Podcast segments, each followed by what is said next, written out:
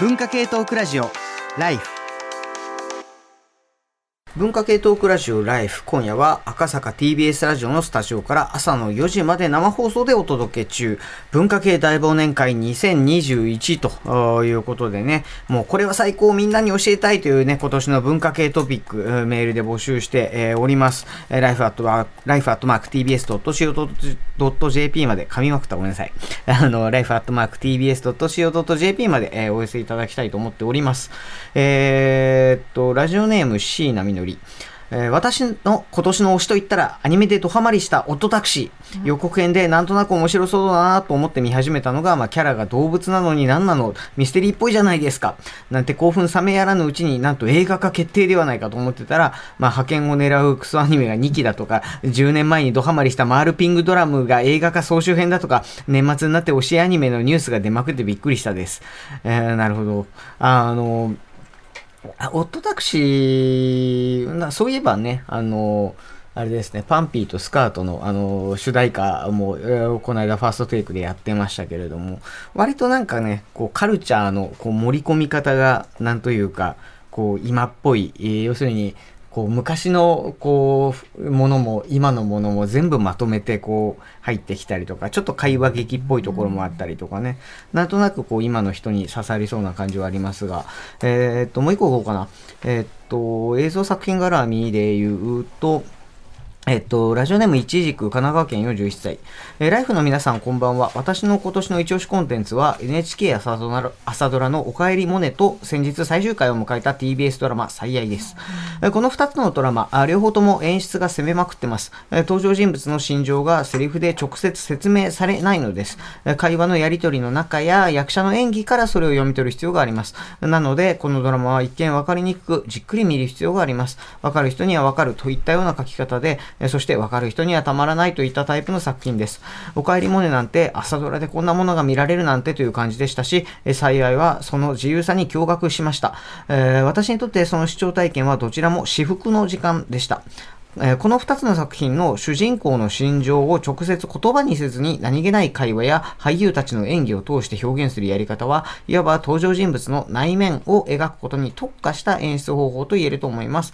これはいろいろな言い方があると思いますが、ある種の少女漫画的な感性で描かれた、描かれたものと言えるのではないでしょうか。ここで言う少女漫画とは、リボン仲良しに連載されている漫画という意味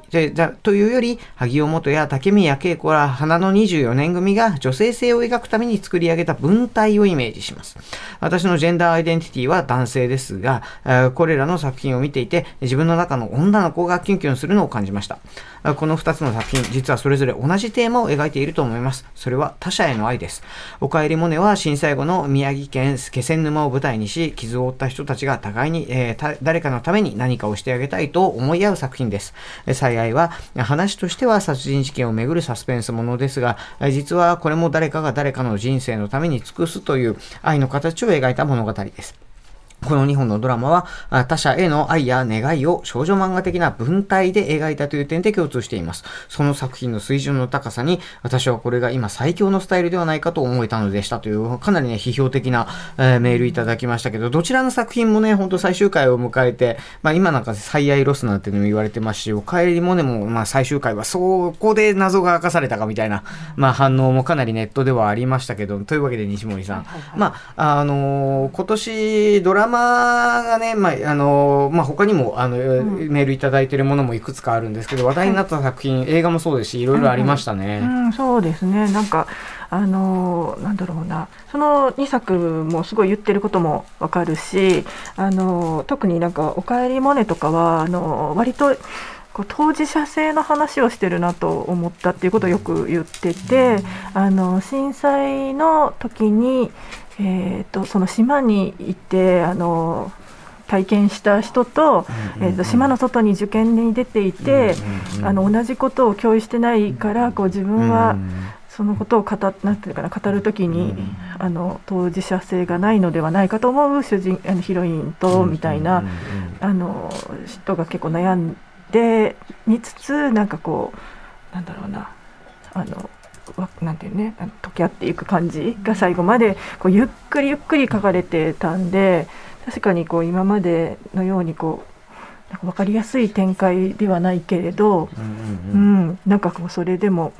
こう見続けてこう何かをつかむように見見続けるみたいな感じがあったドラマでしたね。で、なんかこの2つのドラマともにあのあれなんですよね。こうこのドラマで急にそれができたんではなくて「あの帰りモネ」だとあの脚本の足立さんがその前のからこうずっとこうやってきたことがこう実結んだって感じもあるし「あの最愛」の場合もやっぱりあの演出新井さんってあの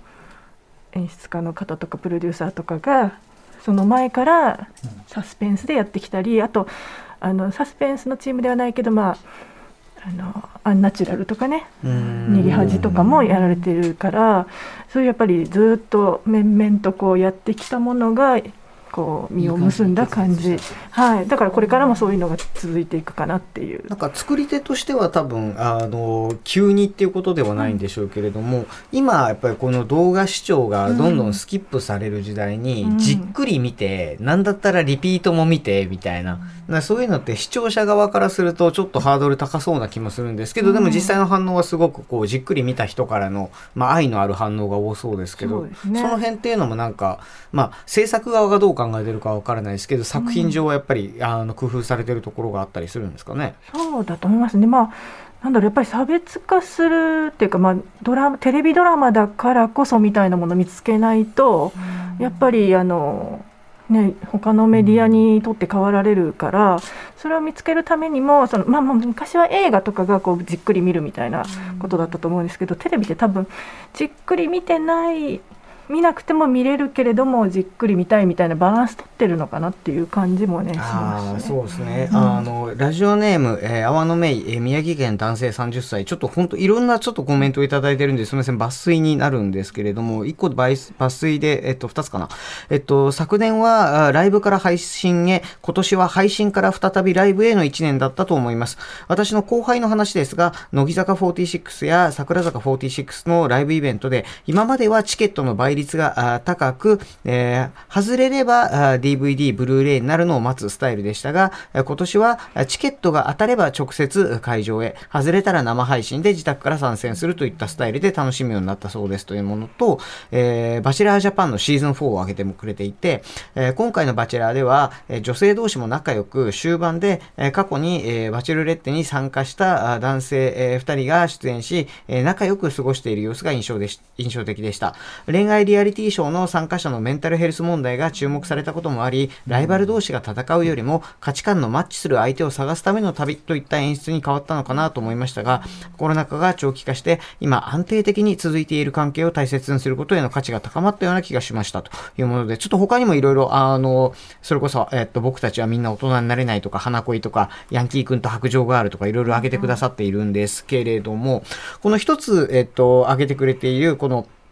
ライブから配信へっていうのが、もうからではなくて、まあ、どっちか自分のいいスタイルでみたいな、あの、感じに、えーまあ、なった時に、そのテレビにはテレビ、えーなった放送には放送の、あー良さみたいなものが、まあ、出てきたのかなというのと、まあ、バチェラーだけではないと思うんですけれども、やっぱりそこでの表現の仕方とか、あーまあ、サスペンスみたいなものなんか特に気を使うと思うんですけれども、今年はそういう表現上の課題も多かった年でしたよね。うんそうですねああなたの番ですとかもはい。サスペンス、あれも劇場版とかですよあね。今度あります、ね。だからそういう意味では、うん。いろんなタイプのこうなんか映画も。この数年っていうか、うん。しばらく1時間半とかはい。短くなるっていう、特にうん洋画とか、うん。そういう傾向があったけど逆に。まあそれこそ水俣曼荼羅みたいな6時間とか、うん。ロンドン視聴者でしたっけ、あれとかもまあすごく長いものもあるし、うん。逆にゆっくり見せるっていうのも出てきた、まあ、それはその配信ライブって話もあるけれども、うん。じっくり、えー生で見たいとか、ゆっくりっ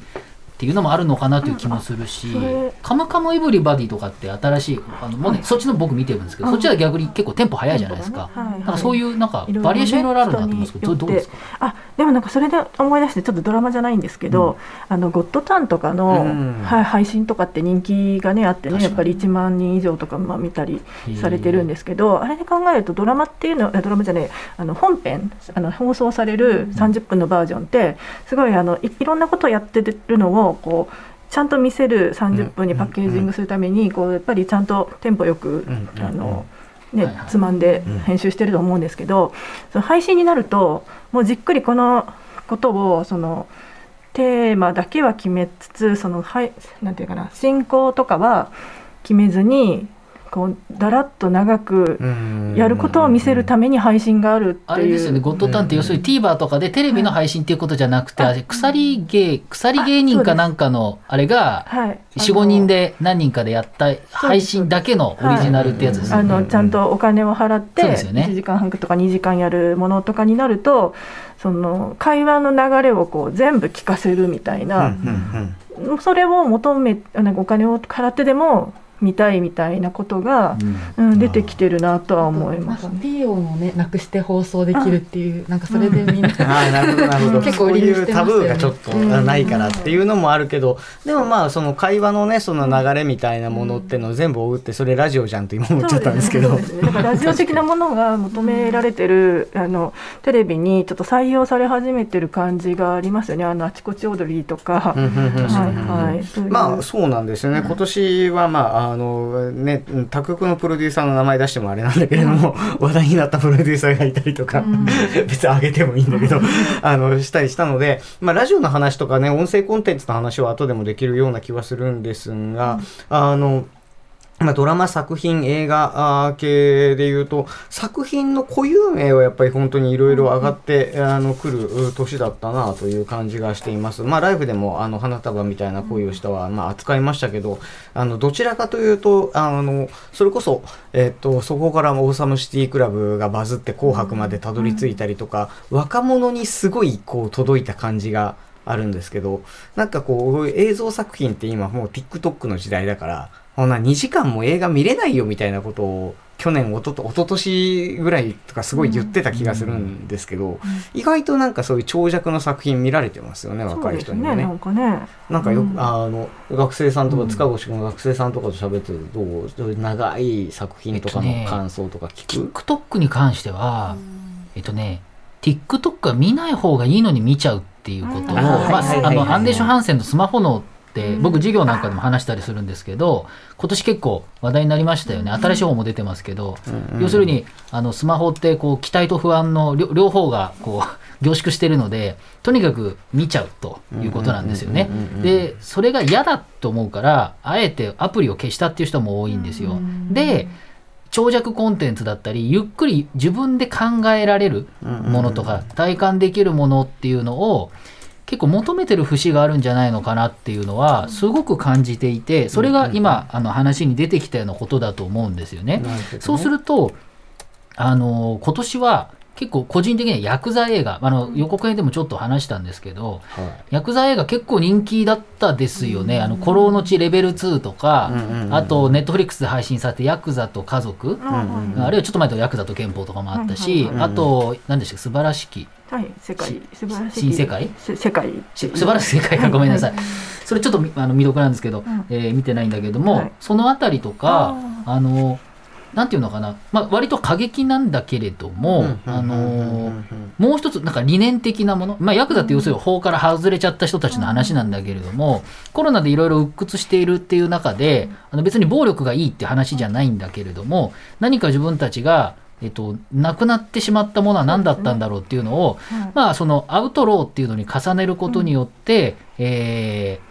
こう託すみたいな、うん。あの領域がこ今年割と特に薬剤一気に出たなという印象があってあそうですあのやっぱりね、コロの地レベル2でハン・トンヒョンさんとあ、ね。の対談されてましたけど、はい。まあそこのあのそこの対談での内容とはまた違うんですけど、うん。素晴らしき世界もヤクザと家族も、あれなんですよね。このなんていうのかな失われつつある日本の、うん。なんていうのかなす衰退みたいな。日本のヤクザ。日本のそうもうでも日本のヤクザそういうまあまあね、本当にでもヤクザと憲法そういう話そうなんです。あのなんていうのかな、そのやっぱり20年前とか30年前とは全く違うんですよっていうそのえっと経済的なその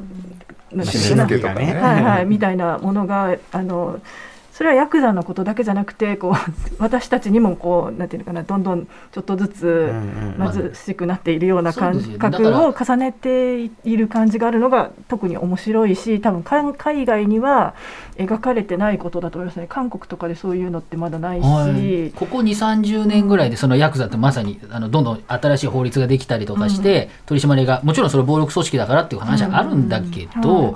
一方でヤクザと家族とか見てると、うん、あれ時代的にはちょっといろいろ色もあるんだろうけど、うん、あのまあ、簡単に言うとすごい絆が強い人たちがいた。で、いろいろやってるけど絆があったってそれがどんどん失われていくっていう話なんですよね。で暴力を抜きにしてみると、私たちが失ってきたもの特にコロナで変なことになって何を失ってしまったのかっていう、えっと、逆説的にものすごい何て言うのかな理念的なものが、うんあのすごい暴力描写なのに、理念がもう一回照らし出されていてその理念的なものに多くの人があの共感したんじゃないのかなっていうのは、今回の全体を見て思った。全体のその、まあ、事実がどうかというよりもそこに投影しているものがっていうことかな、だあのさっきあの西森さんがおっしゃっていたその私たちも貧しくなっているって話で言うとだから、まあ、今年あのむしろ、えっと、話題という意味では世界的にはイカゲームと BTS の時代だったわけですけど、まあ、韓国だと格差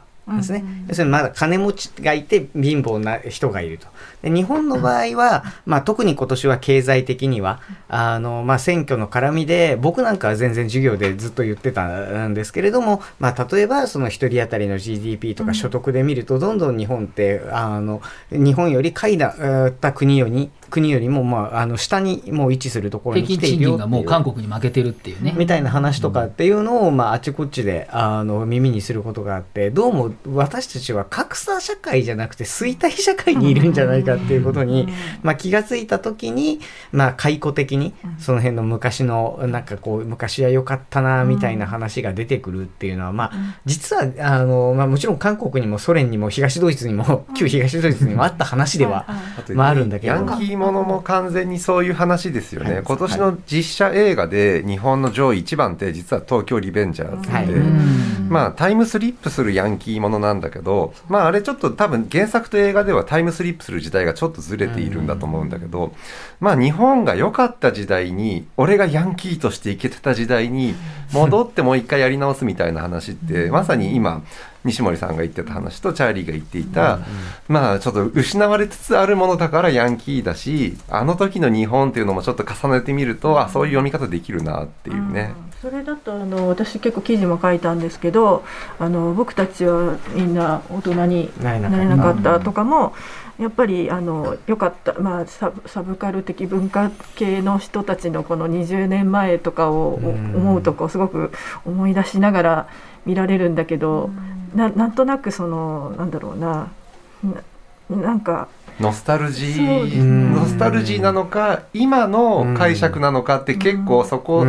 どうなんだろうっていうところなんか花束みたいな恋をしたの若者受けはなんかノスタルジーという名のなんだろうファンタジーだと僕は思っていて若い人に今あの昭和レトロ平成レトロがエモいっていうことで流行ってるそうなんですけども流行ってるっていうのは聞いたことがないんですけど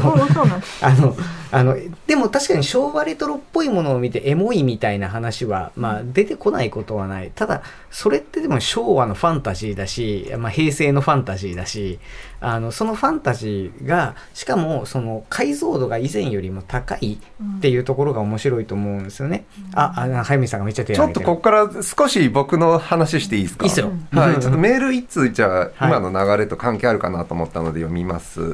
えっ、ー、とちょっと名前がですね、志保さん。えー、私には既存のトラウマ治療のトラウマを思い出して語る治療は合いませんでした、えー、そういう始まりなんですがそんな時過酷な状況で育ちそのことを歌にしている R&B の女王メアリー・ジェイ・ブライジを2年ぐらい前に知り聞くようになりました。今年はメアリー・ジェイ・ブライジのドキュメンタリー「メアリー、えー、ブライジ・マイ・ライフ」えー、こちら、えー、今年公開されたやつなんですけど見て何度も泣きました。トラウマを語るよりも聞くことが自分のトラウマ消化の一つになったので既存の治療だけでなく、えー、ドキュメンタリー見ることが治療になったと思います。メアリー・ジェイ・ブライジはアレサ・フランクリンの映画「リスペクト」にも出演しています。そちらも合わせてぜひっていう話なんですけど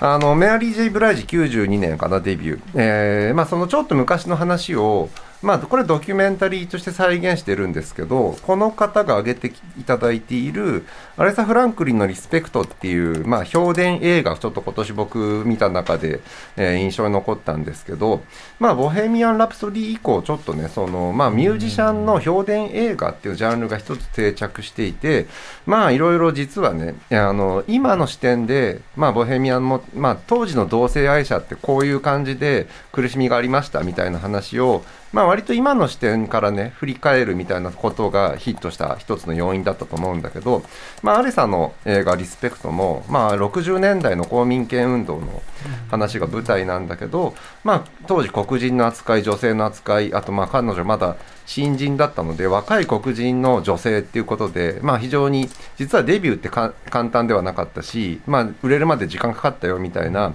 話と戦いみたいなことって、まあ、本当にあの当時のピンポイントの話をね振り返りながら今の共感みたいなことを呼ぶっていう作品で。あの非常に、まあ、この辺がちょっと僕もうちょっと話をするとその流れで言うと今年一番ベストだった作品があの日マイアミでっていう、まさに公民権運動の話なんですけど、えー、レジーナ・キングって女性監督、まあ、女優のデビュー作監督としてのなんだけどそれがまああのーマルコム X とサム・クック歌手の、それと、まあ、カシアス・クレイ、ちょうどモハメド・アリに名前を変えるっていうタイミングで、もう一人アメフトの選手がいて全員黒人なんですけど、その人たちが4人であるその過ごした夜っていう話をまあちょっと舞台っぽく映画化したこれアマゾンプライムのオリジナルなんだけどやっぱりちょっと今の流れってね過去のある時代にものすごくピンポイントこの日みたいなところにすごい着目してそこをまあもちろんねそこを描く技術とか予算とかっていう話もあるんだけどそこの話を共感今の視点で共感できますよっていう作りになっていてそれが本当にねメアリー・ジェイ・ブライジもああの時のメアリーってこんなだったんだ大変だったんだ私もここ共感できるってさっきの、えー、メールの、ね、志保さんみたいにあの、まあ、過去に戻ることとそのピンポイントで共感できるみたいなことをどんどんほじくり返していく流れっていうかほじくり返すってちょっとマイナスだけどもう一回着目していく流れみたいなものはこれからも来そうだなっていう気がしました。なるほどねあのまあ、解雇と言ってもその昔を知っている人が懐かしむというよりも、まあ、特にその今ねキャンセルカルチャーの話最初にしましたけれども、うん、昔をそのまんまあの出してくるとむしろ受け入れられない時代にその振り返り方がむしろ現代だったりするっていう話はこの後も展開できそうなんですが一回え時刻が2時を回ったところなのでじゃあそれに絡めてハミさんからちょっと曲紹介してもらいましょうか。はい、えー、じゃあねアレサ・フランクリンの映画の話をしたので、えー、まさに映画の中でもこの録音シーンが出てくる、えー、曲選んでみました。アレサ・フランクリン「リスペクト」文化系トークラジオ。ライフ毎週月曜から木曜朝8時30分からお送りしている「パンサー向井のフラット」毎日を彩るパートナーの皆さんはこちら。